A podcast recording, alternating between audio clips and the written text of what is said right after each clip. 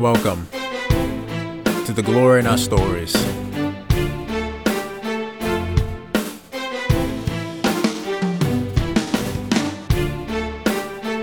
On this episode, we'll be speaking with Sean Parcham.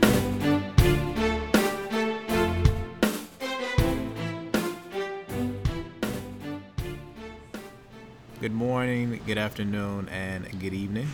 This is episode 53 of The Glory in Our Stories. Today I have the pleasure of sitting down with Sean Parcham. Hey there. He's a um, co-worker of mine. I met him about three years ago now. And um, I remember whenever I would come and sit close to him or even pass him, he would ask me, so did you hear about such and such? Uh, but the cool thing about it was it was never really anything that the majority would know about. So oh, okay. Well, thank was- you. I, I enjoy the compliment. Thank you. Flatter me too much. So it, it was always intriguing. I'm like, no. So in my was like, tell me more. But we never had an opportunity to sit in the proximity of each other long enough You're right. to uh, have those right. kind That type is of conversations.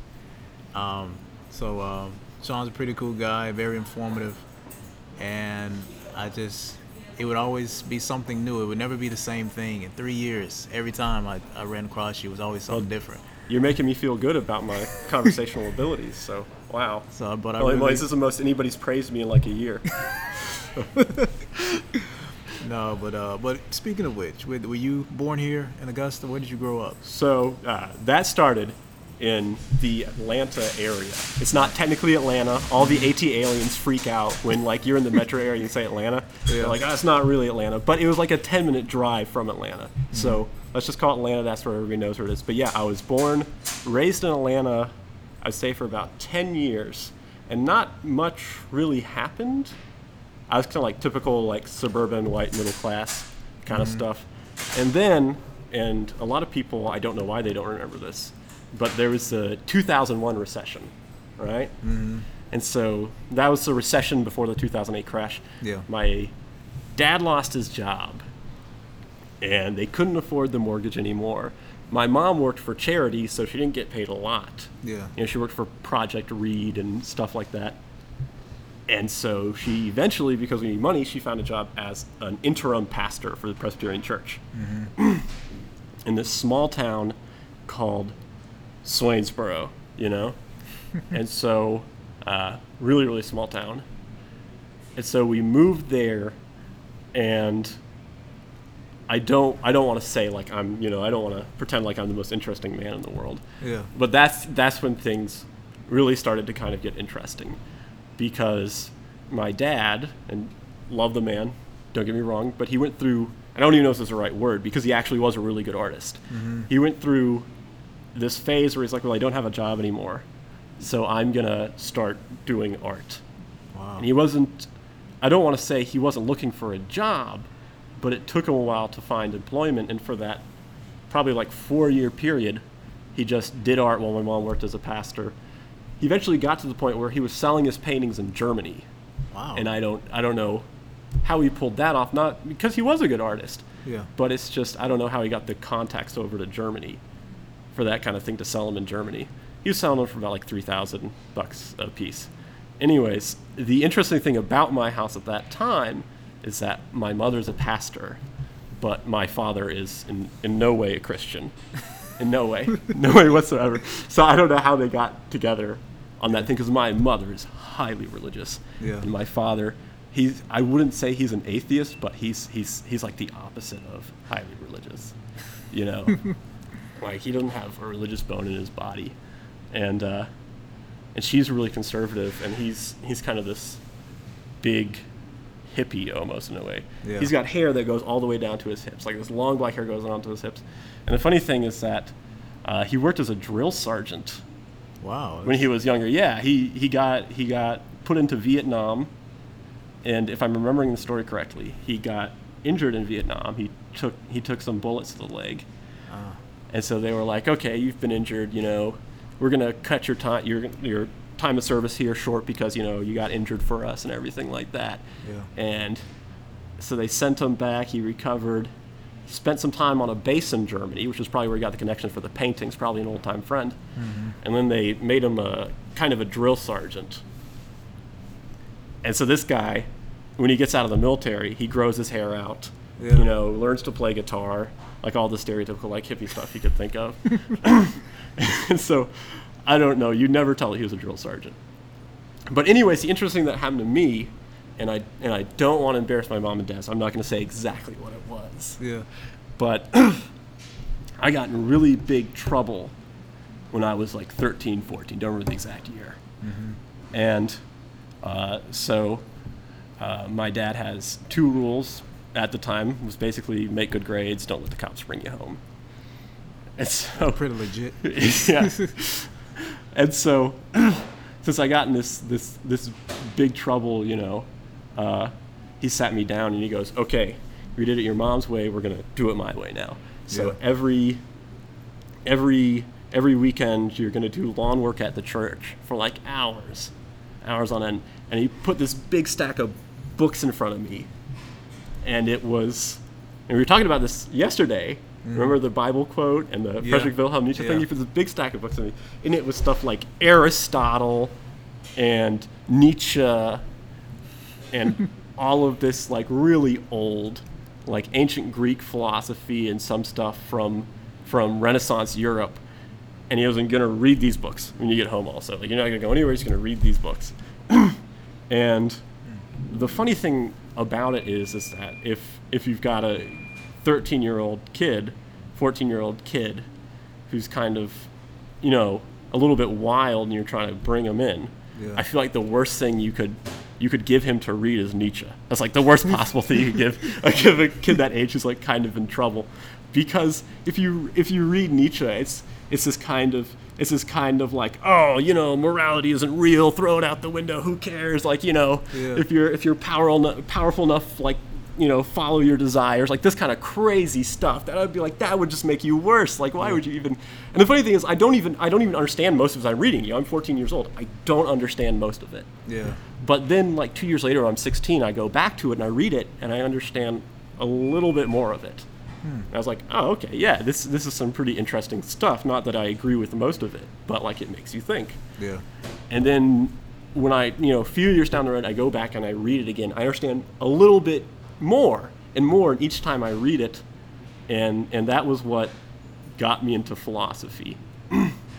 but anyways, uh, fast forward a bit to when we move away from the place, and I'm in high school back in Atlanta, you know, and I I made like basically straight F's freshman year of high school down in Swainsboro. And I remember my mom and dad sit, sat me down. They're like, "Listen, you're doing terribly in school. If you if you get good grades, if you get the Hope Scholarship, and you need help paying for college, you say it, and we'll help you pay for whatever you need after the Hope Scholarship." Nice. And after that, uh, it was just basically straight A's. I don't know, that kind of motivated me because you see all those dumb movies like Animal House, you know, like college experience is like so amazing. They make it look so, so much better than it actually is. Yeah. And I was like, okay, yeah, if you're gonna pay for that if I get the Hope Scholarship, then yeah. So after the first year of straight F's, I was able to bring my high school GPA back up to I think it was a 3.6, which at the time they've raised it, but at the time was enough to get the Hope Scholarship, and I got a few other scholarships, which meant I got to avoid the whole student debt trap. Yeah. And they helped me pay rent a little bit, a little bit of food money here and there. So thank God Yeah. you know, because I see a lot of people in student debt. Nothing wrong with it. Trust me, mm-hmm. I probably have it too if if I wasn't so lucky. But that was that was nice. So that's basically me from childhood up to age 18, Wow. basically. It's funny hearing somebody say philosophy in Atlanta in the same sentence. Really? Yeah, because usually people equate Atlanta with a mecca for music, Oh yeah. but well, don't get me wrong. I love, and I and I and I know a lot of people say this and don't really mean it, but I really do mean this. Yeah. Uh, I love most genres of music. As a matter of fact, I spend a lot of time just looking for new genres of music because I'm bored of what I've already been listening to. Yeah. And it gets to some really like weird stuff. And some of it I don't even like, but I just like it for a moment because it's just so different and I haven't heard it before. Yeah. But yeah, you know, you're right. Atlanta actually is a pretty big music scene. Uh, you know, they've got Insomnia, the Vinyl. Those are the old music venues. Uh, the Masquerade. If you've ever heard of that one, that's like the big one there for the local mus- music venues. uh, but yeah, but no, yeah, philosophy mostly. Wow. Like it was what I got into as a kid, and it's kind of weird because when you get into that kind of thing, no matter where you go, Atlanta or not, it's such. I hate I hate to use this term, but it's so esoteric and like so. Very few very few people read it. Where mm-hmm. like you almost never get to talk to anybody about it. It's it's almost like you're just alone with yourself, and so that's why the internet's great because you can find a lot of places to discuss philosophy online. Yeah. And actually, I will say this. I know I know a lot of people like to make themselves out to be like you know the smartest person ever. Like oh I know exactly what this person is saying when I read their philosophy. Mm-hmm. But in truth, I don't think anybody, or at least not most people, it takes a very gifted person to understand an actual philosopher on the first read through. Yeah. And I feel like my, my best technique for learning philosophy is uh, I'd read it and I'd be like, okay, I'm not exactly certain what I got right and what I got wrong. So you'd go to one of these online forums where they stu- discuss philosophy, and I like to call this the, the Frederick Douglass School of Philosophy. but anyways, you post your misinterpretation.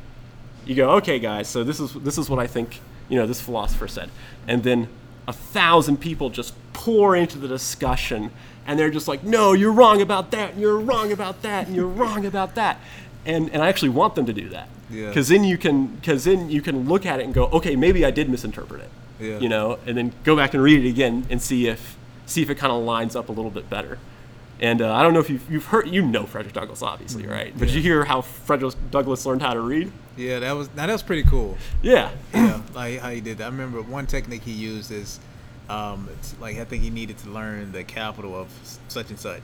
So he deliberately said the wrong answer, so they could tell him, no, no, no, it's such Yeah. and such. No, no, I'm right. And then he that's how he Yeah. ended up learning. And I honestly believe with the internet now, if you go onto these forums to discuss philosophy, I feel like that is the best way to learn philosophy without a university education. I feel like it's absolutely the best way.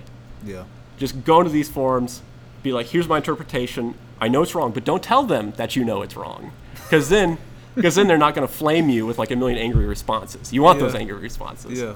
You know? so, yeah. So that's definitely, uh, definitely the best way to learn philosophy if you're ever going to go. and it's funny you said that because on Facebook, it's the opposite. 'cause a lot of people don't want to be wrong. Yeah. and we're and they're arguing on a platform that produces content that use that's questionable, but a lot of people are taking it as law, like this is true. Oh, yeah. and it's funny. Absolutely. That's the thing. That's the thing about Facebook. I actually feel like people say people say the problem with the internet is that you're anonymous, right? Mm-hmm. I totally disagree with that. I think that's I think that's the best part of the internet because when with Facebook where your face and your name is associated with it, Yeah. all of a sudden you don't want to lose face, you know? You don't want to admit you're wrong or anything like that. On these anonymous message boards, sure, people get heated, but it's not like your it's not like your actual like reputation where everybody can see it is on the line, you know? And so the anonymity of it, I feel like kind of makes the discussion a little bit more civil as opposed to Facebook where all of a sudden everybody's somebody's identity is actually there and on the line as being like, you know, this all this all knowing person who can never be wrong. yeah. So like yeah, uh, definitely. I, I do have that small problem with Facebook. Yeah, Also, you can't. Uh, the other great thing about the internet being anonymous is that you could, uh, obviously within a certain realm, you know, nothing illegal, you'd get arrested for it, but you could be you you could be as crazy as you want and not have to worry. Of course, you have to understand. I was I was a 13 year old boy growing up with the internet, as I imagine probably you were around that time. yeah, And so you could you could ask the craziest questions and not worry about your mom like nagging you about it or anything like that, or being like, "Oh, this is so terrible! Like, why would you why would you ever go to this place and speak with these kinds of people? You know?" And Facebook has your face on it, so now it's like, "Oh, well, you know." yeah, Like I love I love uh, I love the weirdos because like, and that's where you can find them on the internet. You know. Wow. That's funny. I remember uh, I've been watching documentaries on Netflix about you know per decade, and I've covered the 1990s, which is very interesting um, because I've been telling people it's amazing how much involved the younger generation was into everything that was popping, but it seemed like all of that was a distraction from what was going on behind the scenes. Like there was so much that I didn't notice because as a child, as a child, I'm like, it doesn't pertain to me, so why should I care? But these are the things that were going on in our parents' eyes, like everything that was going on with, with Bill Clinton and then in the first Bush, and the war, and it's just the the the economy, and I'm like, I never saw that in the '90s. Oh yeah, yeah. I was little during the '90s, and I didn't, and I didn't see it during the '90s either at that age. Yeah, I mean, which is because we were kids. We were kids. Yeah, exactly. so You're it's- kids, you know. Like yet again, I was a 13 year old with the internet. I wasn't concerned with that. You know, I was looking up all those dirty sites that most 13 year old boys do. Yeah. You know. So, uh, what would you, um, as far as reading, did you find interest in anything else like fiction? Yeah. and- So, like as far as fiction reading goes, yeah. hands hands down, my absolute favorite is science fiction. Oh, Like yeah. hands down, hands down. That's uh, my mom's actually. Is she a big Star Trek fan? I know it's not technically a book, but Yes, is she is. She Okay, yeah. She See, my Star mom's a huge Star Trek fan. Yeah. and I and I by proxy, I used to watch it with her as a little kid. Mm-hmm. And she would she would watch TV and she and she would point out there's this one episode where Spock uh, had this large disc that was like a really large CD, and Mm-hmm. she was like, "Man, when I was a kid." That technology would have blown my mind to have these big discs that store all this information. But now you've got like like you don't need a disc, you like a thumb drive like the size of your thumb. and this was supposed to be like thousands of years in the future. Yeah. You know? but I guess I think I mean, of course, you love things. Everybody, at least I, I hope everybody, because they're just really cool. Everybody loves giant robots, Yeah. you know, and spaceships and laser battles and everything like that. But another, th- as I got older, another thing I really loved about science fiction is that with that genre, a lot of the authors, not only do they like to imagine new technology, but they like to imagine new forms of organizing society. Yeah. You know, like with uh, Stranger in a Strange Land, great book. The guy, he's he's from Earth, but as a kid, he he lands on Mars. He gets raised by the Martians. He comes back to Earth, and of course, because it's a different culture, he's culturally very different. and he teaches the people on Earth a new way to live, that kind of thing. Yeah. Uh, and of course, these these kind of new futures of social organization they imagine aren't always positive, but a lot of them are, like Star Trek, for instance. Uh, the, the whole post-scarcity economy in Star Trek, where nobody had to worry about starving or anything like that, because they had this new technology that could replicate any form of matter, which meant food Yeah. also. So they had this post-scarcity economy, and in, and instead of having to worry about the menial tasks of life, their society was organized towards further exploration. Mm-hmm. You know, so I really love the fact that science fiction imagines new futures, not just for the technology, but for the way people organize society. Hmm. Kind of. I, I, I know that sounds really pretentious, but it is really one of the parts I love about science fiction. So, how do you feel about? I think I asked you this before. How do you feel feel about Star Wars? So the the interesting thing is, and I, I will argue this point, even though I do love Star Wars, I love it, Yeah. but actually, Star Wars, and I, and I don't mean this in a derogatory manner. I don't mean this in a derogatory manner. I just mean this in a descriptive manner. uh, due to the fact that it engages in, and boy, we're, we're going to get really deep here. That engages that engages in the hero's journey. yeah. It's it, seems like a very conservative view, and it doesn't seem to really, because yet again, a lot of science fiction does, but not all science fiction imagines like new organizations of society. So I would argue that you've got this uh, pre-imperial society, you know, which was uh, I forgot the name of it because I I do love Star Wars, but I'm not a huge freak on Star Wars.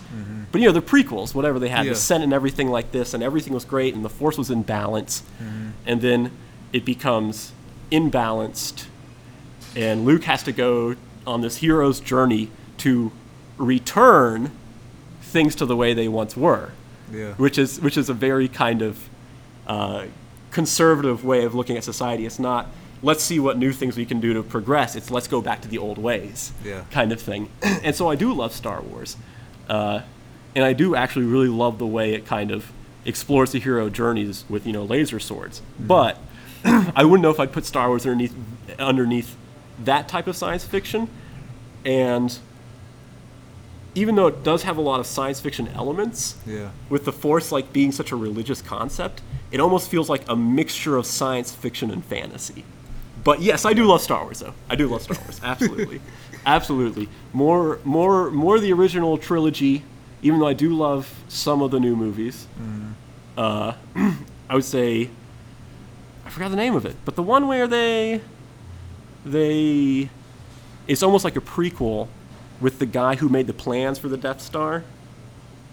Rogue One, that was it. Okay. Rogue One was definitely one of my favorites. I like the first one of the new movies though. Uh, particularly not the rest of the movie, but the main the main character Finn. Definitely Finn. Mm-hmm. I felt I really loved his character because if you look at the Star Wars stories, a lot of the times it feels like the characters are kind of sucked in to whatever it is they're doing. You know, like Luke doesn't sit there and choose for himself to go and become a Jedi. I mean, he does to a certain degree, he has to go through the training, Yeah. but his parents are killed. Old Ben shows up and says, you know, come with me. What, what else is he going to do? So he goes along and he kind of gets sucked into this hero's role. But with, with Finn, he's a stormtrooper. Mm-hmm. And he's on this mission and he sees all of this violence and terrible tragedy on his mission. And he takes off his helmet and he looks around and he sees this and he could easily put the helmet go back on and go back to whatever he's doing in life at the Empire. Mm-hmm. But he makes a conscious decision. You can see it in his face. He's seeing to himself, like, I can't be a part of this anymore. It's not circumstance that drags him along. It's a conscious choice on his part, it feels like. So that's that's why I particularly really like that character, even if I wasn't big on the whole movie. Yeah. Yeah. Now, in relation to that, um, Luke Skywalker's character and how he develops, would you? Let me ask you this: Would you say that Superman, in like the 1980, no, 1979 version with Christopher Yeah. Reeves, would you say that he consciously chose to do what he did, or was he in, inspired by what he was told by his, um, his his biological father and his parents on Earth? What like what what it what compelled him? Do you think to actually become Superman? Well, you know, I, I think it's I, honestly I really do like how that movie kind of seems like very classic Superman. Yeah. You know, and so I feel like he does choose the heroic action because he could choose the alternative very easily, right? Yeah, he could. He's so powerful, he could easily choose the alternative. Yeah. So yeah, the values set him up to make the right choice, but he could have very easily made the alternative Yeah. choice, you know. And so that's so I would definitely say for Superman, it was it was definitely a choice, Yeah. you know. But it reminded me of uh, uh, last is it last Red Son, Red Son when Oh yeah. when he Yeah. landed. Uh, I think it was 12 hours later in uh, in Russia, in the Soviet Union, and it's funny because you can't help but side with it. Like this is this is how he was raised. Well, yeah, and- he's still he's still a hero in Red Son. Yeah. Yeah, but because he's, I guess, working for the enemy. Yeah, he's, he's, considered in the, Soviet enemy. Union, you know, the Red Scare and everything like that, and the Cold War, and yeah, I mean, yeah, he'd be on the enemy side, so you're kind of like, I don't know if I would root for a Soviet Superman, but regardless of where he's born, though, he still cares about doing the right thing, Yeah. and I, I can't, I don't, re- because it's been two years since I've read it, Mm-hmm. but doesn't he, doesn't he eventually disobey Stalin in that one? Um, I'm trying to think if he does or not. I don't think. I don't think he does. I mean, I remember the, the intent conversation that he had. I think with his brother, and of course Lex Luthor was still trying to get things in order. So he, Yeah. that's what freaked me out when he, the world was dependent on him, and he was with Lois, of course, and but Lois wasn't happy. So, um, but I think at the end of the day, he still went through with it, and then Lex ended up Oh. saving the day. I guess.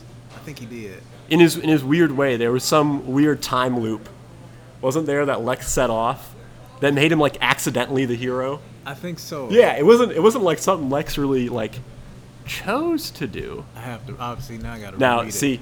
now now that I'm thinking about it, now I'm thinking, oh man, there's probably some weird accelerationist like ideology going on with Lex Luthor, Yeah. but I don't remember enough of it to really say so. Hmm.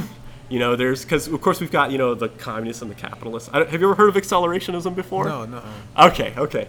So, uh, to give you like a quick and dirty on accelerationist ideology, uh, there are certain, uh, there's many different types of communists, and one of them are accelerationists. and the idea behind accelerationism is kind of a political version of it's it's darkest before the dawn.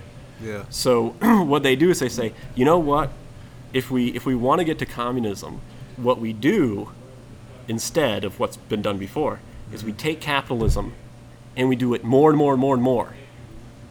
And we just we just hit that button as hard as we can on capitalism. And eventually the contradictions inherent in capitalist modes of production as you keep on doing it, as you keep on accelerating capitalism, Yeah. will cause the system like like a bad car, like a car that has a bad engine, and the parts are clanking against each other until it falls apart. Yeah. The the accelerationist communists believe that instead of instead of fighting uh, capitalism through revolution or through you know putting legislation in place, that we should just do more and more and more capitalism until it just explodes itself apart. And so I was wondering, like, is Lex Luthor an accelerationist? You know, because he's he's here in capitalist America, and he does these things that lead to the that accidentally lead to the, or maybe he did on purpose. Maybe he knew all along that lead to like the creation of the Soviet Superman. Yeah. So I don't know. He might be an undercover. He might be an undercover commie, possibly.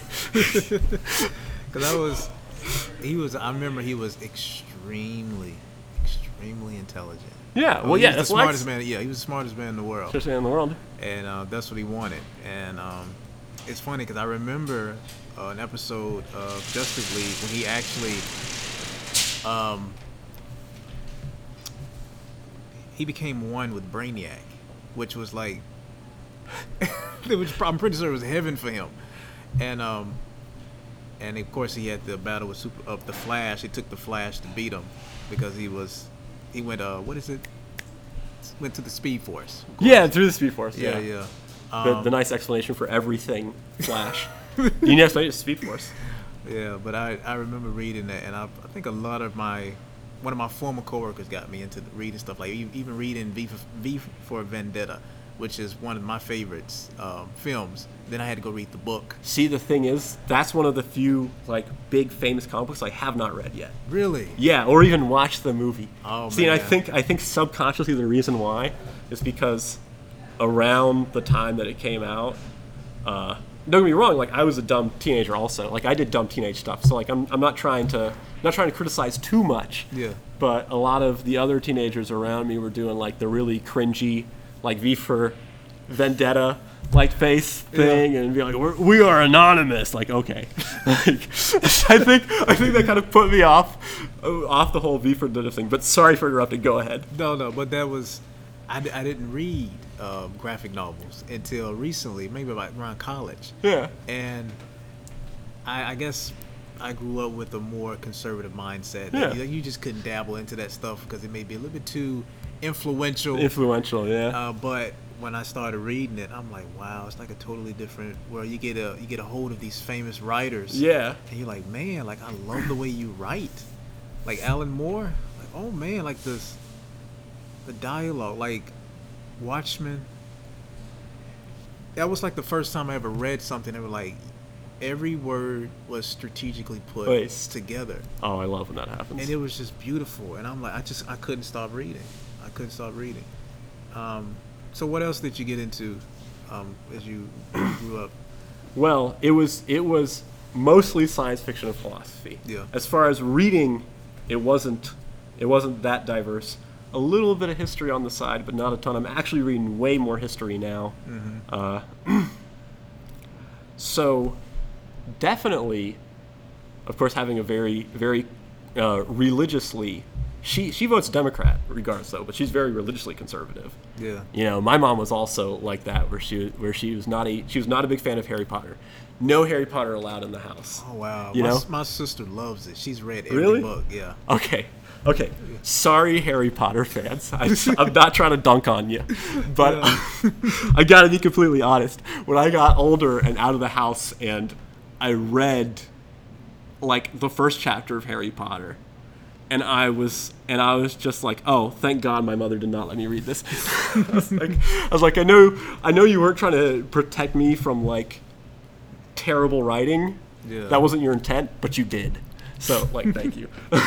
So would you say? Obviously, you would place that above Fifty Shades of Grey. And yeah, Facebook should shade Grey. and like, don't get me wrong, there's a ton, there's there's a ton of really bad, uh, books and movies and films I enjoy. Mm-hmm. But as I enjoy them, I have to admit to myself that they are like uh, they're very bad pieces of art. You know, there's a there's a lot of people. I actually do not mind if somebody, uh, and of course you know live and let live. Even even if you want to make the argument, that's okay. But like there's a lot of people who like really bad art. And then when and then when like you're having a discussion, like I don't know, I think that's a really bad piece of art. They take it as like a personal attack. Yeah. And it's like, no, calm down. Like I listen to Kesha on repeat. You know, when I'm driving, I love Kesha. She's terrible music, but I love her. Yeah. Like I'm not saying you're bad as a person for liking it, but like the actual quality of the piece itself, like eh. Yeah. You know, so that's that's how I feel about Harry Potter. Like nothing off enjoying it, but if you ask me if it's actually like good literature, I'm gonna be like no, No. not by a mile. Especially especially because J.K. Rowling decides to retcon all of her characters as as being some weird amalgam of of like stuff like oh well you know uh, Snape was actually gay and I never put it in the book. You know. It's like, listen, it's cool if Snape is gay, but Yeah. like you're just going back and change that to the fact. And it's like, okay, okay, okay, fine. Snape is gay. Okay, that's cool. Like, who cares? Then she'll be stuff like, uh, Hermione was transgender. And you're like, you've never put any piece of that in the book, you know? And then it'd be like, uh, Harry Potter's actually Jewish. And it's like, okay, calm down. like, calm down. Like, it's Yeah. like, I, like, you support diversity, and that's great. I also support diversity, but you're just like, you're just, you're just throwing this out there for the clout at this Yeah. point, you know? Yeah. So that's, God, J.K. Rowling. My, my eternal, like, writing arch nemesis. It's very interesting listening to people talk about what they were into as far as reading material um, in their younger years. Because when I was younger, I remember being glued to the television and being one and being the type of person that just wanted to be outside. But I never took the time to dissect books. My sisters did, my mom did, but for me, I guess I was stuck living in my own head. But listening to Sean, I realized that that reading material and that habitual concept actually helped mold him into who he is. Um, if you ever get an opportunity to talk to Sean Parcham, you won't regret it. He, he's he's always giving out new information, and his his head is his brain is like a sponge, you know. So uh, continue to listen. Uh, this is episode fifty three of the glory in our stories with Sean Parcham. So uh, I guess going into um, adulthood, what has always been your your passion? What is it that you that you thrive? What's something that really compels you? Well, you know, uh, I would definitely say uh, there's this there's this phrase by Hemingway, you know, and so I wouldn't say it's like one particular thing, but there's this there's this phrase he had where he said there's there's nothing there's nothing noble about being superior to your fellow man. Yeah. True nobility is being superior to your former self. Wow. And so, uh, a lot of times, I'll start something new trying to get at that. Yeah. And so, recently, I started going to the gym. Mm-hmm. Uh, I want to get more healthy. I want to live long enough to see my daughter, Yeah. you know, graduate. I've tried unsuccessfully, but still getting there. I've reduced the amount that I smoke, Yeah. That's good. and I started trying to get into uh, tomato gardening. Oh, cool. Why tomatoes? because you can eat them. like no, legitimately though, there, Yeah. there's all these people that get into gardening, you know, and they've got like, oh, here's my tulips or whatever. I'm like, they they look nice, but Yeah. like I want some return on my investment here. well, that, yeah. but also, uh, this is gonna sound. I don't mean to sound like some paranoid, like person, but I really, I really do believe it would be great if everybody learned kind of food self-sufficiency. yeah. and the thing is you got to practice what you preach right Mm-hmm. so i was like so i've got to get started on learning how to actually grow food Yeah. you know Wow. and so it's not just like it's not just a hobby kind of thing even though i actually really do enjoy it and it's not just kind of uh, oh i want to eat kind of thing i just feel like self-sufficiency is important Yeah. on many levels financial self sufficiency, but also, you know, there's been times where there's been economic crashes, and you know, Mm-hmm. well, you got to know some skills, Yeah. right, in case something like that happens. And you know, you don't even need an economic crash, maybe a flood, you know, Yeah. and you learn to recognize what types of things you can eat, what type of things you can eat, what's poisonous, what's not, Mm-hmm. you know, whether or not the drinking water is clean, that kind of thing. Yeah. So, even as just a general life skill. Now, over the last 20 years, do you think natural disasters have put us in that position where it made us remember, hey, it's we're Yeah. very dependent 'Cause, yeah, on Because what it's we've been given. we're really yeah i mean we really are and actually don't get me wrong i love i love oh boy getting political. I actually really am a big government guy. Yeah. like if you ask me the government doesn't do enough. I'm like raise those taxes pump more into you know welfare funding and all that kind of thing. But yeah on another level like you do have to be sufficient on yourself because it's not maybe always going to be there you know? The government's uh, will send the rescue team but what are you going to do in the meantime? Yeah. right? Yeah. so yeah so i think it's actually really important to be self-sufficient also. Uh, a lot of this industrial farming and whatnot isn't really great for the environment. And so if you grow on your plot of land that's just growing grass anyways you know? You could save some food. Yeah. you could have actually food that has less impact on the environment. So it's also it's all these things at once as far as learning how to grow tomatoes. Well, in reference to that, um, do you think that most people have a fear of that, which is probably why a lot of people go into post-apocalyptic? Oh yeah, yeah. The um, the themes. post-apocalyptic kind of bizarreness, Yeah. if you want to call it that. Yeah, you know, I think a part of it's also kind of a fantasy for a lot of people. You know, like okay, so you you see a lot of people like talking about these post-apocalyptic scenarios. And you notice a lot of these people have like these bumper stickers, you know, about the zombie response team Yeah, you know, that. and and they've got and they've got a collection of guns larger than they'll ever need. Like they can't even carry those many guns. What like what, what do you need all those guns for? Even if there is a zombie apocalypse, you can't shoot twenty guns at once. you know, like Yeah, what yeah. what's going on here? And so it's it's not rational, and it seems like a lot of it is based on this kind of of bizarre fantasy. And to a certain extent, the idea of apocalypse is actually kind of comforting. Yeah. Because all these stresses, all these responsibilities of daily life, grinding away in the car for an hour going to and from work. The apocalypse happens, ain't got to go to work no more. Don't have to go through that grind. Yeah. You know, everything's reset to zero. You know, if you're the low man on the totem pole and the apocalypse ha- happens, you mm. know, you don't have to answer to your boss or whatever, or whatever jerk who's above you in the social hierarchy. Yeah. And so I feel like a lot of the post-apocalyptic stuff really is people, and sometimes not realizing it, actually wanting it to happen, mm-hmm. so they can be relieved of the stress of modern life. You know? Yeah. I don't know. It just seems it seems a little bit too close. Well, yeah. Like there's a lot of difference. I'm trying to think of a good way to put this. there's a lot of people that grasp with the reality of something in a rational way. And then there's also people that glom onto that and bring their kind of issues with it or their hopes and fears. And it makes the other people look like crazy in comparison Yeah. you know so i don't know i'll never bumper sticker my car with stuff like zombie response survival i'll never buy like 20 guns or anything like that. I'll never sit there and stockpile an entire garage full of mres Wow. like also that food tastes terrible if you've ever had it before. It's the worst. But yeah. Yeah so but going back to the original point yeah i really feel like if we're talking about the the, the whole glory in your story kind of thing mm-hmm. i live a mostly pretty average life. And the so for me it's got to be just being better than i was in the past you know? And that's basic and that's basically it. Because what what more can i do really? Yeah. you know? Yeah. so i just got to be better than i better than i was in the past. Evolving. yeah, Yeah. exactly. That that kind of thing.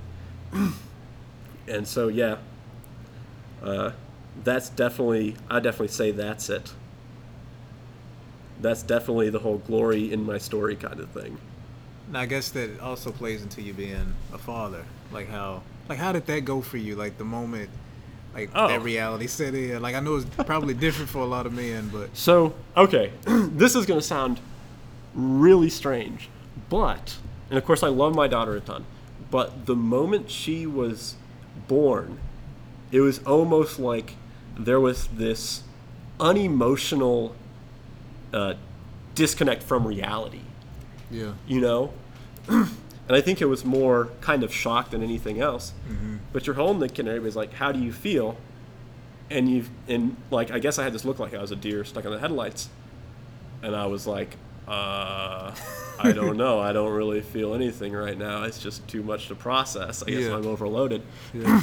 And really, that's the worst part about uh, when you eventually have a kid. That's the worst part of having a kid in the beginning, like the first few moments, is all the family members pouring in, and your wife is just laying on the table. She's tired as hell.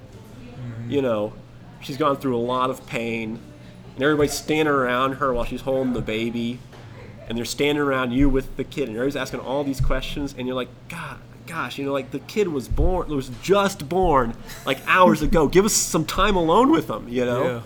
And I get everybody's excited to see the kid and everything, but like, there you go. There's your there's your two minutes staring at the kid. Go get out so I can like you know relate to my kid Yeah. alone as a father. I guess I guess there's other guys who don't feel that way, but for me that was the weirdest part of of the first like two hours to a day of it. and the other thing, later on, when they mm-hmm. get older, the actual hardest part when they're like six months old is actually just a lack of sleep. Yeah. You know, like I don't. I get everybody finds different things difficult. Mm-hmm. I get that. For me though, it was not that difficult outside of the lack of sleep because it's really simple. You change the kid's diaper, you read to them at bedtime, you feed them well, you make sure they don't accidentally kill themselves by you know sticking the fork in there. and it doesn't. And that part doesn't really seem that difficult. But then when they get older, then the discipline's really difficult Yeah. that's that's when it gets really hard. And there's this period between when they finally sleep through the night and before they need to be disciplined, when they get to the age where they can start doing bad stuff. Mm-hmm. like, you know, like pulling on the cat's tail. there's this period between where it's just like perfect. You're like, man, this is so easy. This is like autopilot. But then when they get to that point around like two and a half to three years old where they start doing bad stuff, mm-hmm. boy, teaching them discipline for the six months after that is just like is hell on earth. but once you get it down, though, Yeah. it gets it starts to get a, a, a lot more smooth. Yeah. They still have their moments. And a lot of things I don't think a lot of people realize this, even people who are parents. But a lot of times, the kid being really fussy is more the fact that you just need to make them take a nap. Yeah. A lot of discipline issues at that age are just okay. This kid needs to take a nap. This kid is sleepy. Yeah. So, but yeah, definitely. And a part of me, and I know that that this this might be me being a little bit obsessive about being a better person in relation to being a father. Mm-hmm. I'm constantly thinking about other than just reading to them at bedtime, like what can I do to help them learn and like get an edge, Yeah. you know? and so, the reading to them at bedtime's definitely hurt, helped, but I'm still stuck on like figuring out how to get her to understand numbers past just counting. You know, I've tried to like teach her a little bit of addition, Yeah. and I think it's also possible that she's just not ready at that age. Mm-hmm. That the mental development isn't just there yet to start understanding concepts like addition and subtraction and mm-hmm. whatnot. So, but yeah, sometimes that can actually be a bit of an issue because I'm, I'm sitting here, I'm like, oh man, I hope she can get this, and I'm worrying if she's behind on development and whatnot. It's not actually a big deal, you know. It sounds like it's just like the typical, like it's standard worry that a parent experiences, and it also ties into how much you really love her. Obviously. Yeah. I mean, trust me, there's there's no better feeling in the world in my whole life, and I'm not I'm not just saying this as like a happy like Hallmark thing. Yeah. I hate happy Hallmark phrases. If I if, if I'm gonna say something or like agree with something, it has it has to be the real deal. But real deal, when when you get home or you pick her up in the daycare and she turns around, and she goes, "Daddy," Yeah. and she runs up to you and hugs you, like that is the, that is the best feeling in the world, like hands down ever. Wow. Like that's that's better. That's better than a really good cake. That's better that's oh my gosh, it's better than everything. Like I don't know. There's no there's no there's no adjective or descriptor I can put to really like communicate until you just you just experience it. I, when you when you were describing the moment you were in the uh, delivery room, I was I was it's probably a bad example. I was thinking about you remember the movie Blow? Yeah, yeah. Remember that movie, the Johnny Ah, Depp one, where he's a cocaine dealer? Yeah, that was a great movie. Yes, it, it really was. It really was, and I, he's one of my favorite actors. by I don't way. remember there being a delivery scene, was there? Yeah, because the, he was something happened. Of course, he was getting high on his own supply. Yeah. So his wife is giving birth to his daughter. Oh, and he's, And- he's shaking in the. Yes, Yeah. and I'm okay. like that moment because he was like, that was like an, an analogy for what you just said. Because like life is hitting you, and you're like busy trying to do whatever you want to do, but now you've got to be responsible Well, for somebody yeah. else, and it's like all that's it's like you this at weird once. disconnect. Yeah. Yeah. I'll hit you at once. I don't know. Uh, it's just I'm failing for words on the whole father thing. Yeah. Father fatherhood kind of thing. I think it's possibly because I haven't experienced enough of it in the Yeah. later ages to really put words to it.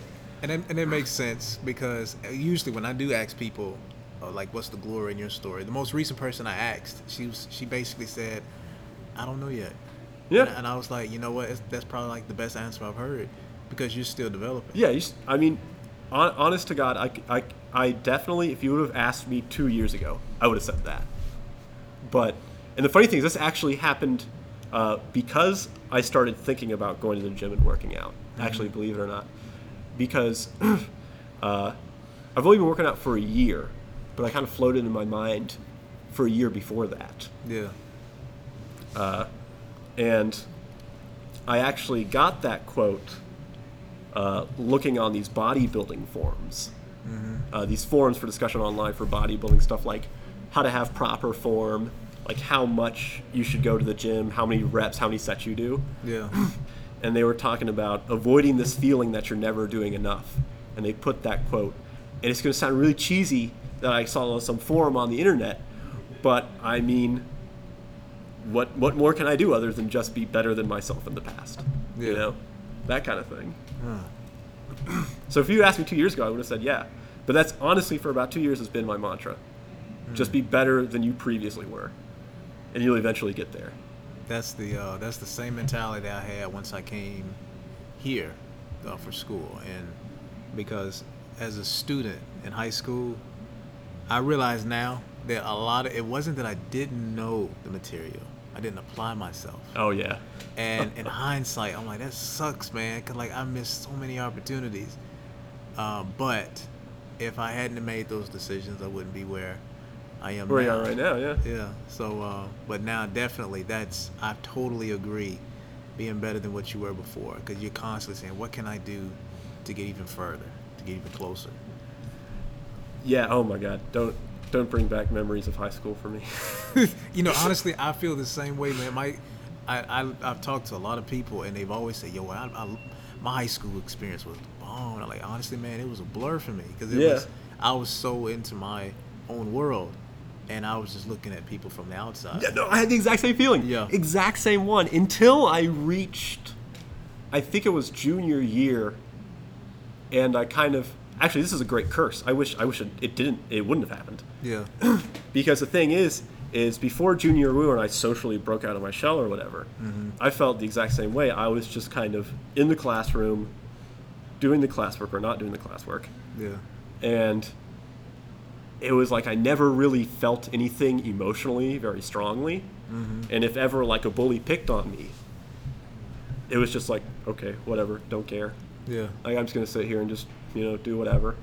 Like it was, I mean, uh, to a certain degree, I didn't experience a lot of emotion, but it was like the perfect shield to all the terrible stuff, you know. Yeah. And so, and I've recently gotten better about this, but slowly from junior year of high school on, getting more and more out of my out of my shell, it emotionally hurt a lot more, you know. And I guess part of it was also my fault for for taking certain things maybe a bit too seriously, or not calming down, or or getting the anxiety to go away, or you know stuff like that. Uh, but it's only recently, within the past few years, that I've been able to kind of reclaim the calm Yeah. without just emotionally just not being there. Yeah. You know? Like now it feels like I have the best of both worlds. Yeah. If that makes any sense. Yes. Perfectly. But honestly, I don't know. If I could skip those years where I kind of opened up, ooh, I'll definitely do it. Strangely, it was also the years that I got academically better. Uh, funny thing is, I got even even up to senior year. Senior year is when I stopped doing this. I wouldn't do any of the homework. None of it. My teacher would come up and they'd go, "Well, you got a 98 on the test, but you got zeros on your homework. Why aren't you doing your homework?" And I'm, I'm uh, like, don't me wrong, teachers have have good job, uh, have you know tough jobs and everything like that. But I just felt like I knew I'd get in trouble for saying this, but I just felt like you know I'm not doing it. Like like don't don't don't don't BS me here. You know Yeah. why? Because I want to go home and do what I want to do. Yeah. Like- yeah. I mean, like you know, I know the material. I'm not asking you to give me. I'm not asking you to erase my zeros. Just accept it for what it is. Yeah. And I don't mean to brag, but my my test scores were so good that I could actually coast with uh, A's and B's uh, without doing the homework. Of mm. course, surprisingly, I loved doing essays. Really. So that was also part of it. The essays also really bumped it up. Yeah. There were one or two classes where I did the math, and to get the A, I had to actually do the homework. For those ones, I'd actually do it. Yeah. But otherwise, nah. yeah. Always throw that homework in the trash. And I'll never apologize for that. I hate homework. I think it's the stupidest possible concept.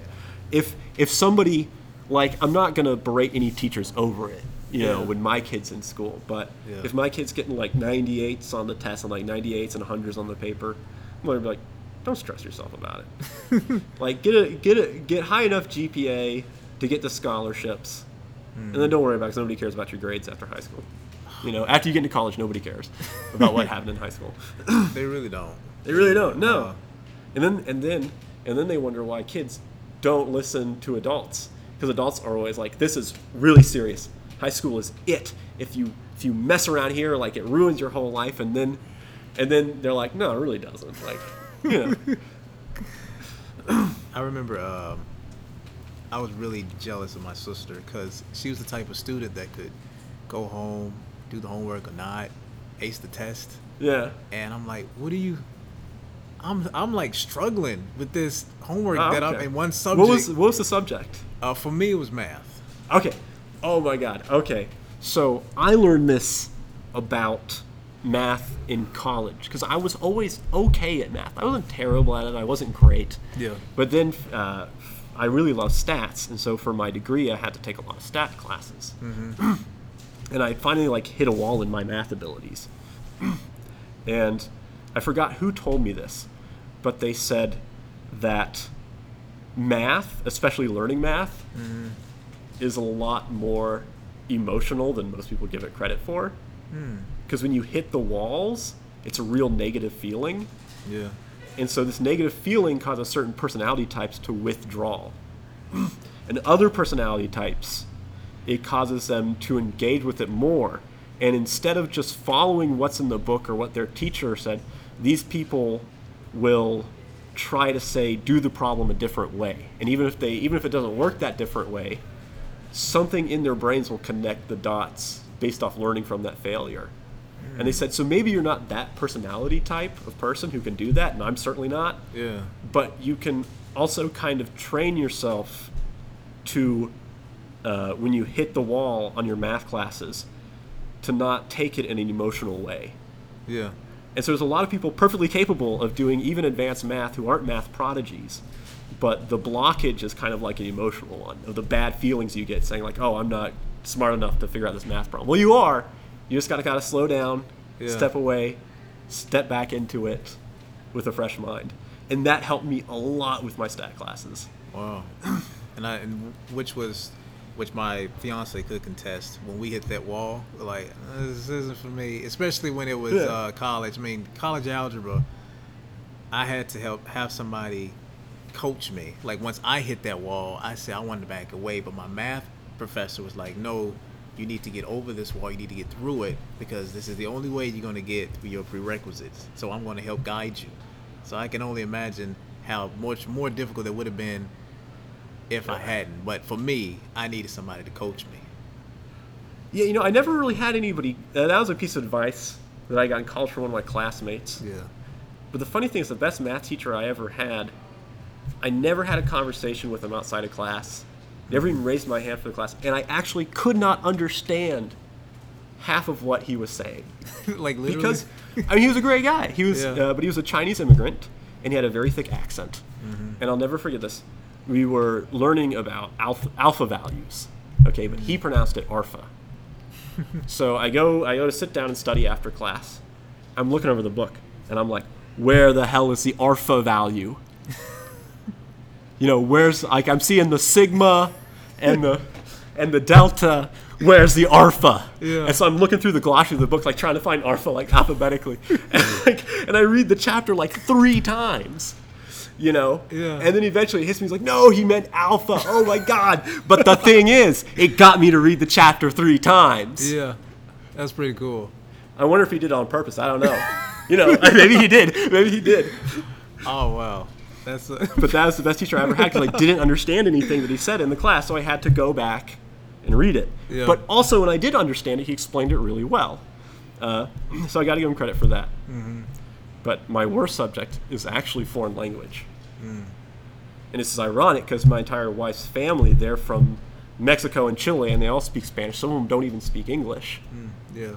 So I'm sitting here at the dinner table, uh, and I hated foreign language classes in high school and college. Nothing against language, I'm just really terrible at it. Yeah. Like hearing, you know, Spanish flying from this direction, Spanish flying from that direction, have no idea what they're saying, just silently sitting there eating. You know? Well, that was my struggle with foreign language. That was mine because I took like a couple of Spanish classes, and here, when I got to the third one, the professor spoke nothing but Spanish. Oh, And I'm okay. You sitting- tried the immersion thing. Man, I sat in the back and I'm looking at people like, do y'all, am I the only one that don't understand what he's saying? And everybody's nodding their head, and I'm like, no, I need, I need to leave. So that was, that was it for me. That was, I'm not Oh, trying okay. anymore. Not trying anymore. Um, but I, I'm gonna ask you this, and uh, then uh, this probably be the last question. Um, Yeah, sure. if you had because usually i ended with you know what's the glory in your stories and your answer was uh, pretty I, I love it it's solid uh, but i wanted to ask if you were able to give um, kids or even teenagers in 2019 any advice on how to just get through what would you tell them So, well, I know I've, I've said a lot about this, but we're going to go back to it. I would, honest to God, say, because this is what my dad did with me, and I feel like it really helped. Because, yet again, I'm not going to talk about particularly what happened, yeah but it helped me out of a really troubled time in my life, and it helped me stay out of trouble. but, yeah, read. Read philosophy, and I'm not talking like Deepak Chopra or whatever the new guru on Oprah is. Yeah. I mean, read actual philosophy like the Aristotles and the Deleuze's and Guattari's and mm-hmm. all those guys. I mean, you can't read everything. There's too much of it. Yeah. But read read some of it, you know, because there's there's a lot of stuff that I read in there that really helped me through life. And I'm going to be completely honest. A lot of my I have more friends that do hard drugs than those that don't. but I've never, I've never, I've never smoked like a spliff of weed or anything worse in my whole life. yeah I'll even be hanging out with sometimes and they'll break out the cocaine. yeah And uh, and there is this kind of ridiculous stereotype about drug users that they're all kind of out of control and addicted. But believe it or not, I've known quite a few of them where they're not addicted. So I'm don't do drugs, kids. Don't, because there's still a chance you're going to get addicted. Yeah. And it's a pretty good chance. but uh, and a lot of it, a lot of the philosophy helped me to re- resist the kind of temptation, and also to know myself better, because I know that I'm the type of person who gets easily addicted to just anything. Yeah I get very easily addicted to just anything, and I know that if I ever touched an ounce of drugs, that would be it. I'd be gone. Yeah. You know, that's not true for for everybody. It's definitely true for me. And so, knowing a lot of this philosophy uh, taught me how to resist temptation, how to know more about myself, so I know where my limits are, and not just in drugs, but just in life in general. Yeah. You know. So yeah, I would definitely say learn learn philosophy. definitely. So, if, so if you're listening, kids, um, basically learn more about yourself, learn learn who you are, and um, I guess that's one thing. Don't be afraid of the classics. I mean, I Yeah, know- don't be afraid of the classics. Definitely not. I know a lot of people. But also, don't be afraid of the new stuff. Yeah. I will be completely honest, and this is something that really, because I studied philosophy in college because that was my passion back in high school. Yeah. And it still is today. what happens with every single philosopher, and I guarantee you this always happens, Mm-hmm. is that they write something, right? And then they release the book, and all of the philosophers in the universities, all the academic, the official philosophers, they look at it and they scoff at it and they're like, okay, well, you know, this uh, this has a poor origin in the classics or whatever it is that they don't like about it, and they dismiss it for decades, and then decades later, those same institutions, the professors will come back and be like, wow, this writing was amazing. this is like some of the, you know, some of the best, uh, you know, philosophy of that era Yeah. after they've pushed it away for decades. and so, absolutely do the classics, but also look for emerging writings on philosophy. Because there's nothing worse than, than being being that old guy who uh, who like pretends to be in a biker gang who only listens to classic rock and thinks that all the new stuff is terrible. Yeah. You know, like you'd be like, back in my day, we didn't listen to mumble rappers. we had Led Zeppelin, and you know, like ah, there's not. Don't be that person. Also, Yeah. But uh, Sean, I really appreciate your time, hey, man, it's all good. and um, uh, chatting and um, basically telling us your story. So I really appreciate that. Uh, for those of you who are listening, this is episode 53 of the Glory in Our Stories with Sean Parcher.